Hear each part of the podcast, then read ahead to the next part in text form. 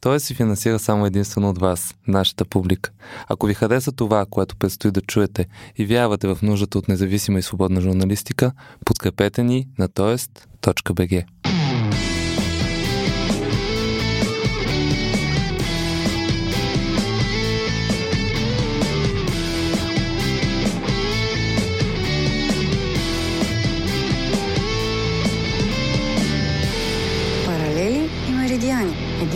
подкаст на Тоест.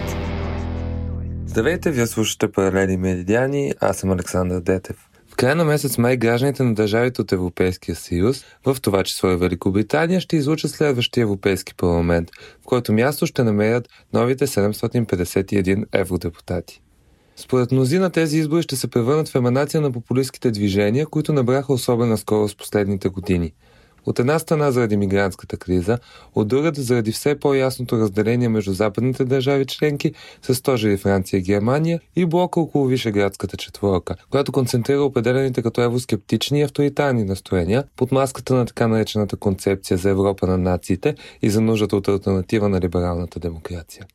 Затова две седмици преди изборите решихме да направим една обиколка с Европа, за която ще ни помогнат няколко изявени българи, представители на нашата диаспора в три от най-влиятелните страни в Европейския съюз. За предизборната кампания в Холандия ще ни разкаже Маргарита Желяскова, общински съветник град Енсхеде от движение D66, за което гласуваха най-много холандци на последните европейски избори през 2014 година. Ще повторят ли те този успех и как изглежда предизборния дебат там, ще разберем само след минути. Във Франция пък на последните европейски избори най-много избиратели подкрепиха Националния фронт на Марин Люпен. Може и това да се повтори. Обсъждаме с Йоанна Елми, която живее в Париж и е автор в Тоест, където заедно с Иглика Иванова правят специална рубрика посветена на европейските избори. А Мария Спирова, журналист и кандидат за евродепутат, която е ангажирана с защитата на правата на гражданите на Европейския съюз в Великобритания след Брекзит, ще ни обясни как реагираха политическите партии на острова на неочакваното задължение да участват на евровота. Не само за Великобритания това би трябвало да бъдат последните европейски избори, обаче това ще е също така последния евровод, на който канцлер на Германия Ангела Меркел.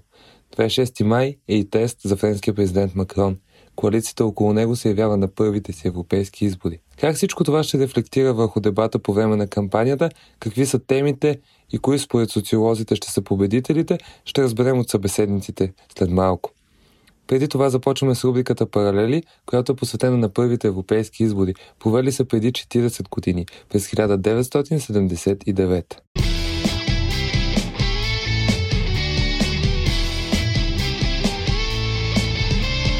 Паралели Юни 1979 година. Провеждат се първите европейски избори, които се превръщат и в първия интернационален вод в историята. Чрез пряко гласуване гражданите на девете страни членки на европейските общности Белгия, Франция, Западна Германия, Италия, Люксембург, Нидерландия, Дания, Ирландия и Великобритания излъчват 410 представители в Европейския парламент.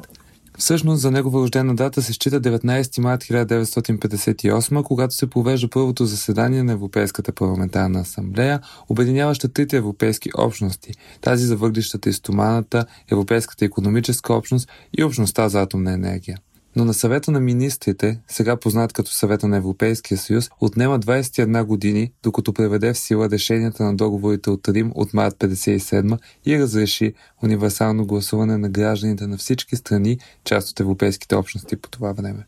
40 години по-късно в Европейския парламент вече са представени 28 държави и 512 милиона души, представлявани от 751 евродепутати.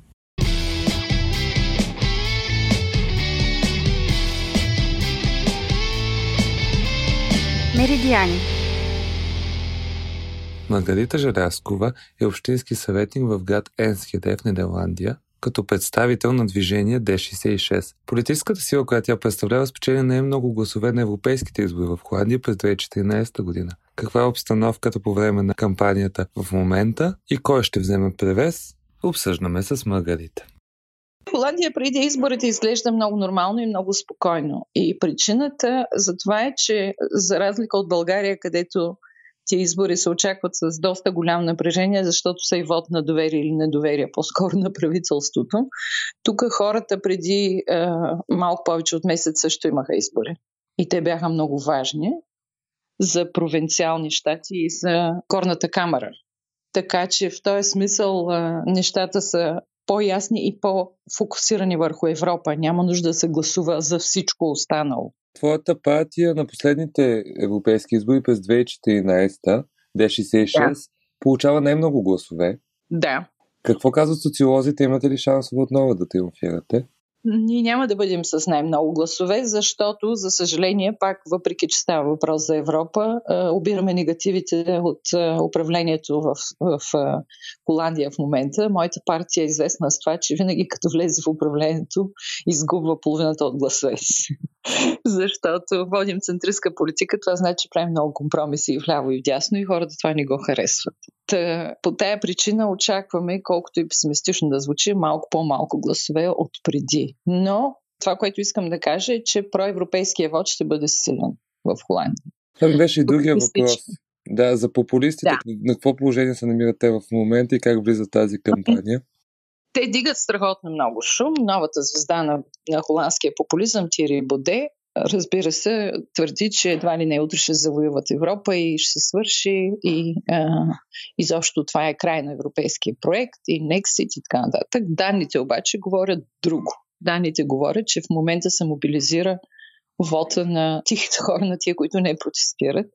В момента одобрението като цяло за Европейския съюз като проект в Холандия е по-високо от 2016 и, и то доста по-високо. Сега тук чета данните от Евробарометър. Стигнало е до над 45% от 32% което значи, че всъщност точно обратното на това, което се търби навсякъде от популистите.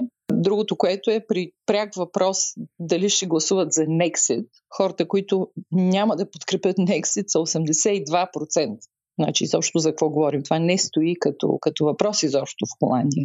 А в пресата всъщност, особено в чужбина, се представя по друг начин, така че това трябва да се изясни. В този смисъл са спокойни изборите. Така иначе, мисля, че проевропейския вод ще бъде повече, отколкото се очаква. Тоест, можем ли да заключим, че отрезвяващия ефект на Брекзит всъщност се е случил? Ами, до голяма степен да. И даже мисля, че холандците нямаха много нужда от отрезвяване, защото те си бяха трезви по този въпрос от начало още.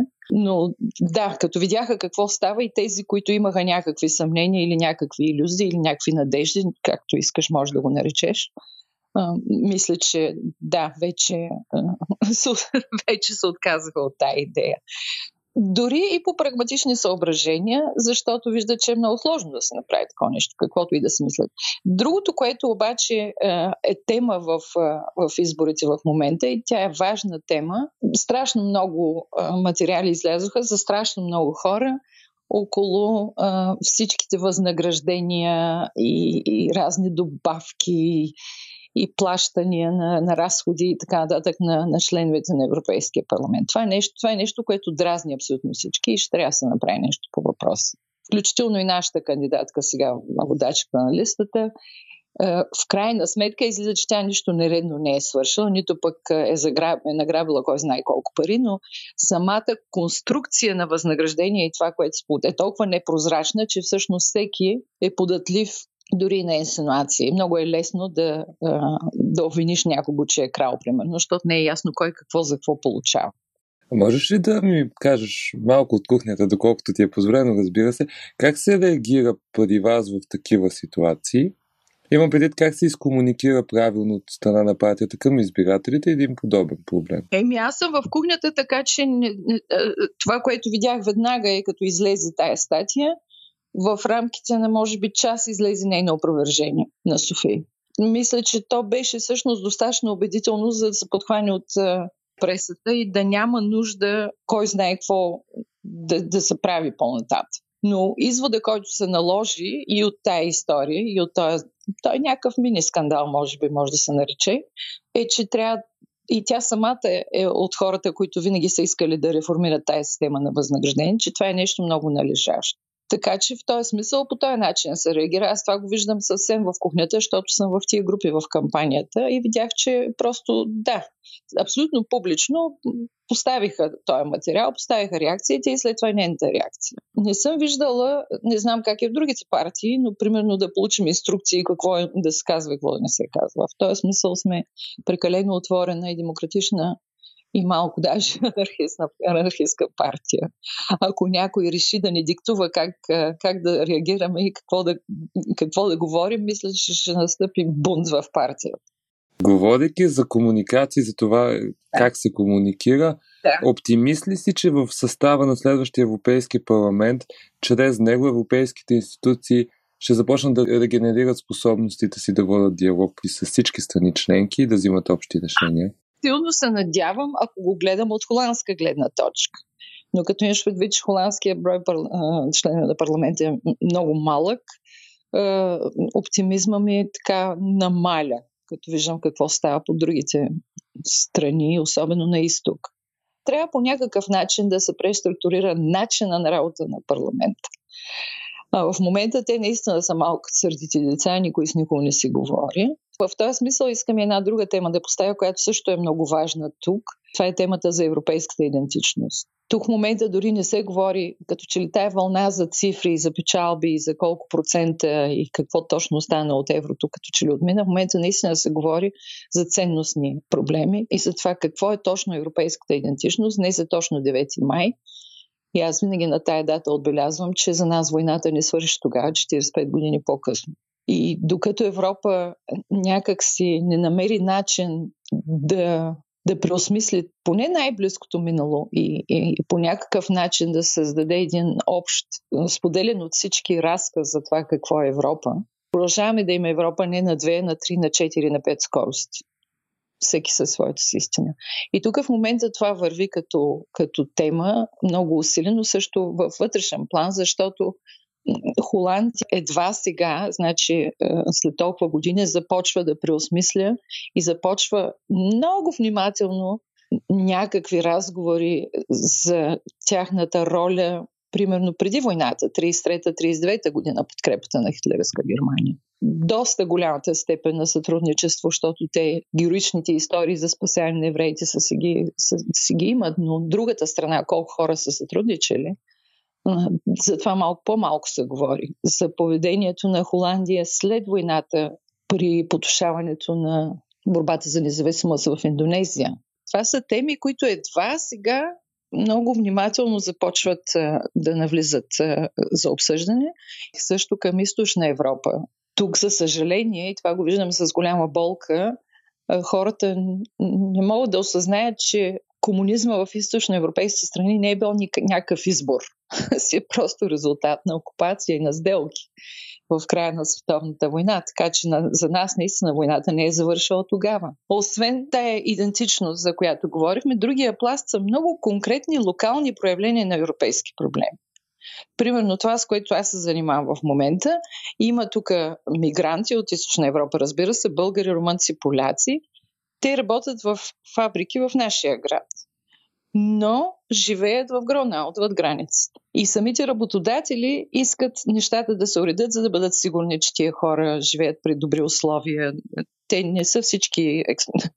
експлуататори, но е много трудно, точно защото става въпрос в нашия граничен район, дори не за Холандия и Германия само, но имаме Нортрейн, Вестфалия и е, Нидерсакси и, и, и Холандия. Значи имаш три страни, които трябва да се разберат по въпроса за, за това как да се настанат работници в фабрики. И това е ето една тема, която е много конкретна, много европейска, но резултата е по улиците на един град. И докато не се говори и в национален, и в европейски мащаб за тия неща, ще продължаваме да имаме трудности. Значи да си пожелаем един по-откровен разговор в да. Европа след изборите. Благодаря ти, Маргарита. Успех на D66 на изборите желая. Благодаря. Успехи на тебе, Сашо. Йоанна Елми живее в Париж, тя е автор в Тоест. Седно си Глика Иванова имат обща рубрика, посветена на европейските избори. Йоанна ми разказва защо през 2014 година популистите от Националния фронт на Марин Лупен спечелиха европейските избори и има ли шанс в края на месеца това да се повтори? Картината във Франция през 2014 година изглежда така. Франция е една от най-бавно възстановяващите се от економическата криза страни. Франция има нужда от корени реформи по това време в множество сектори, тя има високи нива на безработица и е управлявана от един от най-непопулярните президенти в историята на Петата република въобще. Франсуа Оланд, а, той през 2014 април месец има 18% одобрение. Към това се прибавя фактора, че традиционното ляво и дясно по това време са изключително отслабени от множество фактори. Те са натрупвани с десетилетия. Естествено, а, сред тях са, например, нови е, разделения, които изместват традиционното ляво и дясно. А отново през 2014 година над 70% от французите заявяват, че те не могат да се идентифицират с нито една от двете идеологии. Тоест, те не се определят лично себе си нито като леви, нито като десни. И тези условия, те са изключително благоприятни за популистски вод, който традиционно е вод срещу нещо. Той не е вод за. Много рядко популистския вод има конструкции, има някакъв проект и перспектива. Той е вод срещу. Той е антисистемен вод. Той е вод за хората, които са били предадени от някого. И Националния фронт печели с близо 25% от вота повежда с най-много места в Европарламента и за първ път въобще в историята на Франция повежда в избори. Но близо 60% от французите изобщо не гласуват през 2014. Този, тези 25% гласували за Националния фронт са 25% от 40%. И тази победа на Люпен, погледната по този начин, тя е една част от голяма картина, в който основният проблем не е крайно дясното. Крайно дясното е проблем. Но основният проблем е защо една огромна част от французите не считат за необходимо да гласуват. Във Франция това въздържание от гласуване повдига въпроси относно до това колко е легитимна и как функционира демокрацията като цяло. Например, на последните парламентарни избори, рекорден брой въобще в историята французи, 56.6% не гласувах.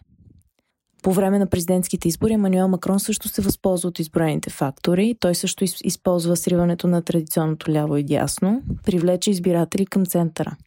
Той също ползва популистски похвати. Той също спечели като антисистемен кандидат. Но неговата легитимност също остана под въпрос. Най-малкото, защото той спечели благодарение на Републиканския фронт, при който на Балотаж се дава подкрепа за кандидата, който противостои на крайно дясното. И именно заради това двете партии в момента се надпреварват една с друга и в проучванията то едната, то другата излиза начало. В момента и двете се движат около 20-23% според различни социологически проучвания. И накрая политическият дебат във Франция е доминиран от същата риторика, която виждаме по цял свят, включително в България. От едната страна стоят рециклирани мантри за външни врагове, които нападат и за завръщане към някакво славно минало, което не съществува. От другата страна, крайно дясното среща опозиция, но се пропускат важни въпроси, т.е. защо една голяма част от обществото се радикализира, било то вляво или вдясно. Това ще е първото явяване на европейски избори на коалицията около президента Емануел Макрон. В какво състояние ще се яви тя на изборите? Успя ли той да консолидира подкрепа, особено след тези трудни месеци за президентството? Евровота със сигурност ще е изпитание за Емануел Макрон. Преди няколко дни Монт излезна с редакционна статия, в която заявиха, че президентът все още не е успял да постигне възраждането на европейската идея, към което се стреми от избирането си насам.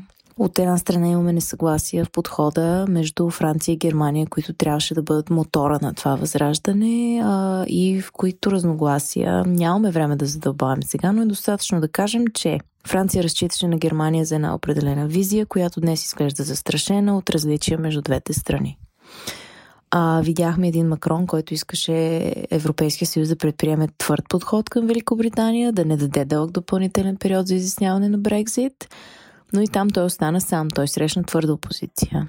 Инглика Иванова писа за ТОЕСТ, за пакета за мобилност, който носи името на президента и който е една малка победа за него, този опит да противодейства на така наречения социален дъмпинг, но това не е победа, която печели избори. Макрон заложи на Германия, трудно му е да намери други съюзници за сериозна работа на европейско ниво. И да не говорим, че реформите, с които се зее, които са нужни във Франция, не винаги са лесни, отнемат огромна част от политическата му енергия за вътрешни дела. Имиджът му пострада и поради политически грешки, които могат да бъдат простени на новак в политиката с неговата биография, но могат да бъдат много по-трудно простени в такива времена, които са настоящите.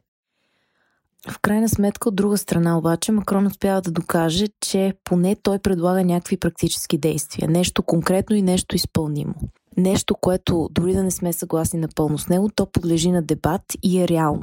Независимо дали говорим за европейска обща отбрана, за свободна търговия, за данъци на технологичните гиганти, Нещо, което Люпен не успя да направи с нейния дискурс, който е срещу и който не предлага практически решения. Ето, например, повечето французи все още помнят президентския дебат, на който Макрон бе изключително добре подготвен по всеки въпрос. Люпен ровеше в един куп листа пред себе си и в един момент толкова се оплете в логическото си обоснование, че стигна до предложение от нейна страна за връщане на франка и запазване на еврото едновременно като две валути, което нали, от економическа гледна точка е напълно безмислено.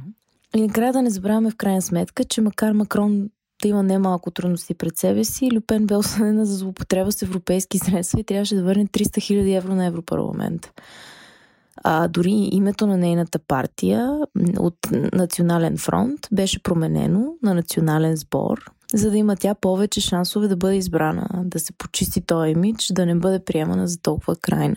Интересната промяна е, че днес нейната кампания много рядко се споменава директно за излизане от ЕС. Съюза редовно се очерня и редовно се нарича с най-цветисти епитети, но самата тя знае, че в момента да говори за така наречения Фрексит няма да спечели избори. Това не е опция във Франция на този етап. Така че консолидация за Макрон не мога да кажа, че има, но не мога да кажа, че има и консолидация за Люпен. Тоест, динамиката е много по-сложна, много по-дълбока и по-интересна за наблюдение. Има ли изгряващи звезди на френската политическа сцена, непредставени до сега политически партии, които набират инерция? Бившият кандидат на социалистите за президент, Бенуа Амон, който събра 6% на президентските избори, направи своя партия. Фуриан Филипо, който беше част от националния сбор, тогава Национален фронт, също направи своя партия през 2017 година. Си ме познат на българите, патриотите. Тя също е крайно дясна, също е евроскептична, с двама депутати под крилото на Найджел Фараш. И макар и да не е нова, като непрестанно може да броим и Народния републикански съюз, който също е за Фрексит, то е от 2007 година. Те са тъй наречени консерватори. Аз само искам да вметна, че не обичам този термин в настоящия му контекст. Той има много малко общо с традиционния консерватизъм. Предпочитам или неоконсерватори, или просто alt-right. Да, Народния републикански съюз също е крайно дясна. Нова партия, тази на лица участвали в, проект, в протестите на жълтите жилетки, а, жълти граждани се казва, които се сляха с патриотите за европейските избори, т.е. те пак са крайно десни. Що се отнася до инерцията, дали набират инерция, Емануел Макрон успя да канализира тази инерция и енергия най-добре през 2017. И аз не мисля лично, че Франция ще има втори такъв феномен в рамките на толкова кратко време. А в крайна сметка дори жълтите жилетки, които започнаха като grassroots movement, последствие те се фрагментираха и не успяха да се превърнат в политическа сила. Но виждаме пък, че крайно дясното е модерно, което от своя страна не е задължително е негативна тенденция, тъй като когато много хора виждат, че се отваря достъп до власт посредством определена платформа, тя се фрагментира и по този начин отслабва а, обединение на този етап не е възможно, да не кажа и, че не само на този етап не е възможно, защото те са множество платформи, които имат определени различия помежду си, макар и да претендират, че имат една и съща цел. Заедно си Глика Иванова правите специална рубрика, посветена на европейските избори Тоест. Какво ви мотивира, какви теми засягате и кое е най-голямото предизвикателство пред Европейския съюз според теб на тези избори? Ми аз не мога да говоря от името и на Иглика, но мисля, че с нея споделяме много общи мисли. От професионална гледна точка ме мотивира това, че Европейския съюз има неблагоприятната позиция на един невидим двигател. Тоест, дори в ежедневието ни европейските структури правят много за всеки един отделен човек и влияят много на нашия живот, но често ние не го знаем и не го виждаме. От друга страна, като историк ме мотивира европейската идея. Виж, а, като източно европейка сега не мога да се съглася с Макрон, че имаме мир на континента от 70 години. Крайна сметка Югославия също е част от Европа, нали така? Но този прогресивен мир, да го наречем, тази Европа, в която живеем днес, е била абсолютно невъзможна в очите на хората от 1919, например, които са живели 100 години преди нас. И това е неоспоримия прогрес. И това е нужния прогрес. От лична гледна точка пък ме мотивира това, че аз съм част от първото поколение българи, израснали с европейската идея и поколението, което израсна с чувството, че сме европейски граждани и имаше възможност да бъде европейски граждани.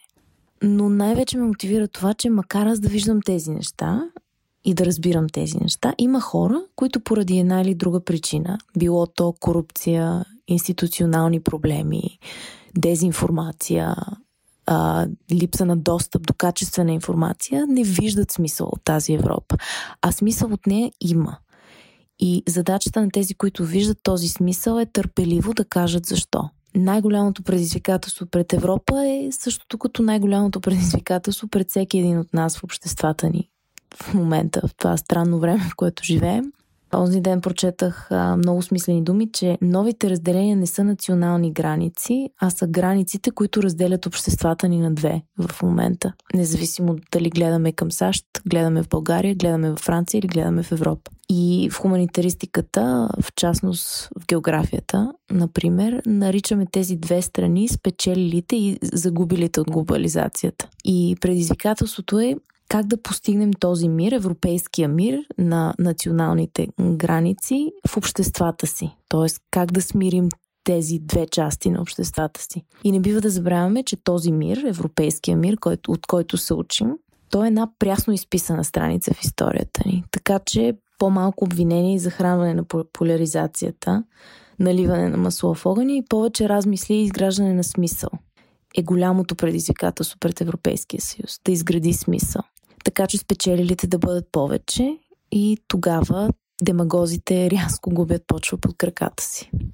Благодаря Йоанна за интересния прочит. Сега се отправяме към Великобритания, която неочаквано трябваше да се впусне в предизборна надпревара. Мария Спирова, журналист, кандидат за евродепутат и активист, който се бори за гарантиране защита на правата на гражданите на Европейския съюз в Великобритания след Брекзит. Здравей, Мария! Привет! Какво се случва в Великобритания? Тя се наложи, т.е. политическите партии в, на острова се наложи да влезнат в една предизборна кампания за евровота, на който по принцип не трябваше да участват. Така е. На практика невъзможността на британското правителство да приключи с Брексит в рамките на датата, която то обяви а, преди две години, превърна сегашната политическа ситуация в а, истинска увесена каша от а, емоции. Това е така, защото ние се намираме в странната ситуация, в която имаме правителство, което не желае да съдейства за провеждането на европейски избори, но все така е законово задължено да ги проведе с огромна неохота. От друга страна имаме изключително фебрилна политическа атмосфера, в която има от една страна партии, които силно усребряват поляризираното обществено мнение за Брексит, за и против, и партии, които нямат полезен ход, няма по какъв начин да се позиционират, за да спечелят от това обществено разделение. Тоест, наблюдаваме разпад до някаква степен на двуполюсния модел, който е класически за британската демокрация. Големите партии на торите и лейберистите просто не са в състояние да угодят на своите избиратели на тема Брексит, тъй като в така техните избирателни групи има хора, които са крайни поддръжници на Брексит и хора, които са крайни противници. И в създалата си ситуация се оказва, че само партии, които винаги са имали много ясна а, позиция за Брексит, или че Брексит е най-голямото зло, или че Брексит е най-голямото добро, което някога се е случвало на кралството, а, имат някакъв път напред за тези избори. Какво казват социолозите кой ще триумфира на тези избори, защото през 2014 победители бяха ЮКИП, но в момента Найджел Фараш реално се изправя срещу ЮКИП, т.е. има две партии в това крило. Кой ще спечели? Ежедневно се менят анализите на тази тема, тъй като различни социолози взимат различни индикатори под внимание. От една страна, миналата седмица в Великобритания имаше частични местни избори и на тях големите партии претърпяха сериозни поражения от либерал-демократите. Либерал-демократите са партията, която преди беше в коалиция с Камерън, по време всъщност на решенията, които се взеха за референдума. Това е партия, която е центристка, умерена и поради това с малко представителство в парламента и навсякъде изобщо в политическата стълбица на Великобритания, която сега избухна, наистина отнемайки изключително много общински съветници навсякъде из Великобритания от двете големи партии. Та за някои социолози тази проевропейска партия, крайно проевропейска партия на либерал-демократите, чийто официален слоган за евроизборите е всъщност нецензурен, той е непреводим на български, но общо взето е топки за Брексит. Така че имаме индикации, че хората са се а, припознали най-сетне в тази принципна позиция от една страна. От друга, а, тревожните индикации са, че тъй като ЮКИП в крайна сметка а, винаги е бил малко или повече напълно изчерпаем презлика на Найджел Фараш, в момента в който Найджел Фараш оттегли как да кажа, харизмата си от тази партия, тя не би могла да оцелее електорално без него. Тоест, където отива Найджел Фараш, с него отиват и повечето подкрепящи крайния национализъм и а, излизането без сделка от Брексит. Така че неговата партия, която се казва Брексит партията и чиято единствена платформа е излизането на Великобритания без сделка а, от Европейския съюз, тя а, наистина обира целия а, агресивно гневен вод а, от хора, които които нали, започнаха своята, своята политическа осъзнатост през един бегал е, евроскептицизъм, но в последните три години бяха наистина просто систематично другирани с антиевропейски послания от правителството, от медиите, от всички. Те се чувстват изиграни и унижени от Европейския съюз и те съответно имат огромна мотивация да изпратят в Европейския парламент огромно количество саботьори. В момента се смята, че Брексит партията има шанс да вкара не по-малко от 30 евродепутата, което при всички положения е шокиращ резултат. Докато сценарият, че Брекзит рано или късно ще се случи е реалистичен, и това е официалната версия, присъствието на евродепутатите от Великобритания се очаква да е временно и по-скоро символично в следващия парламент. Имат ли мотивация политическите играчи да влезнат в тази кампания и всъщност как се развива кампанията в момента? Ти спомена за Брекзит Парти, но какво става с останалите политически сили? Една политическа сила, нова на хоризонта, за която не сме говорили, е партията Change UK, промяна за Великобритания, която се състои от хора от лейбаристската и консервативната партия, които се оттеглиха от нея поради наистина сериозни несъгласия с как да кажа, партийното ръководство по темата Брексит основно и воденето на преговорите с Европейския съюз. Тоест, ние имаме хора, които в всички партии смятат, че втори референдум е възможен. Именно за това, заради призрака на този втори референдум за или против излизането на Великобритания от Европейския съюз, тези избори се оказват важни, хората са мотивирани да участват в тях, тъй като се смята, че това може да послужи като лакмус за все още възможната парламентарна битка в Великобритания за организирането на втори референдум. Знаете, има хора, които са в консервативната партия, която поддържат необходимостта от такъв референдум, защото смятат, че първия беше воден нечестно, нелегално и без истински данни за това какво всъщност ще коства на Великобритания излизането на Европейския съюз. Има огромно движение в лейбористската партия да се направи втори референдум. За момента обаче Джереми Корбин се съпротивлява или по-скоро иска да остане на оградата, тъй да се каже по темата, колкото и да е невъзможно вече това. За референдум са изцяло Change и либерал-демократите. Така че всъщност евроизборите са важни в един по-скоро краткосрочен план, преди изтичането на отсрочката от 31 октомври, тъй като те ще дадат още амуниции на силите, които се борят за провеждането на втори референдум, като единствен начин да се достигне демократична и честна резолюция на тази криза, в която Великобритания попадна а, като резултат от а, първия референдум.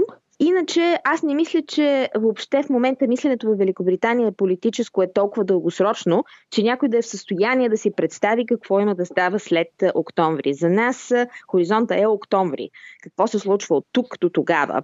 Кой побеждава в евроизборите чисто символно? Какво е разпределението на силите и може ли чрез него да се стигне до втори референдум? И накрая един поглед към изборите във всички 28 държави членки. 751 евродепутати ще вземат местата си в новия Европарламент. Тези избори, избори за какво са? Какво избираме? Каква Европа избираме? Какви са предизвикателствата, пред които ще се сблъскаме в тези дни от 23 до 26 май? Това са избори за пълнолетието на Европа. Знаете, че Европейския съюз всъщност като структурата, която познаваме е сравнително млад. И ако използвам библейска метафора, ние преживяхме няколко десетилетия на сити години. Това, което преживяваме от 2009 насам, е първото голямо изпитание за Европейския съюз, като за нова концепция за разпределението на демократичната власт.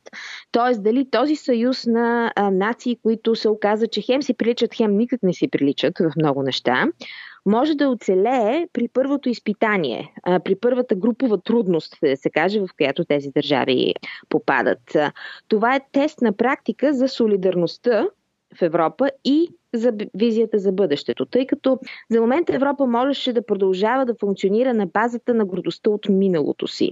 Този парламент ще е изправен пред задачата да начертае визия за бъдещето, която успява да увлече колкото се може повече хора. Тук да речем визирам сериозната демографска криза на Европа, в която наистина има застаряващо население, за което никой сякаш не планира и не мисли как да се грижи и какво произлиза за идващите поколения след тях. От това става дума за а, сериозната климатична криза, която явно ни очаква и за която не би могло да се подготвим самостоятелно, нация по нация. Има действително глобални проблеми, които Европа за момента можеше да си позволи да игнорира, като се оповава по някакъв начин на, на своите локални успехи. Сега обаче наистина разговори на тема трябва ли да има обща войска, кой ще бъде нови европейски прокурор, т.е. на къде върви Европа като цялост, в която всички инвестират, е големият проблем на дневен ред. Европейските избори като един знак за това как ще изглежда Европа утре, с или без Великобритания, още не знаем. Мария, желая ти успех! Благодаря! А това беше всичко за днес. Надявам се, че сме ви били полезни да разберете какво се случва в политическите обществени обстановки в още три държави, защото между 23 и 26 май ние избираме нашия Европейски парламент, законодателната власт на нашата Европа. Благодаря на Мария, Маргарита и Йоана за това, че дадоха малко повече яснота. Следващата седмица извънредно ще направим още един епизод, в който ще се спрем на още три държави от Европейския съюз. До тогава се разделяме. Аз съм Александър Детев, благодаря на Михаил Ангелов и на екипа на Тоест, с които работихме върху този епизод. Ако имате предложения за теми или искате просто да изкажете мнение, пишете ни на подкаст До следващия път.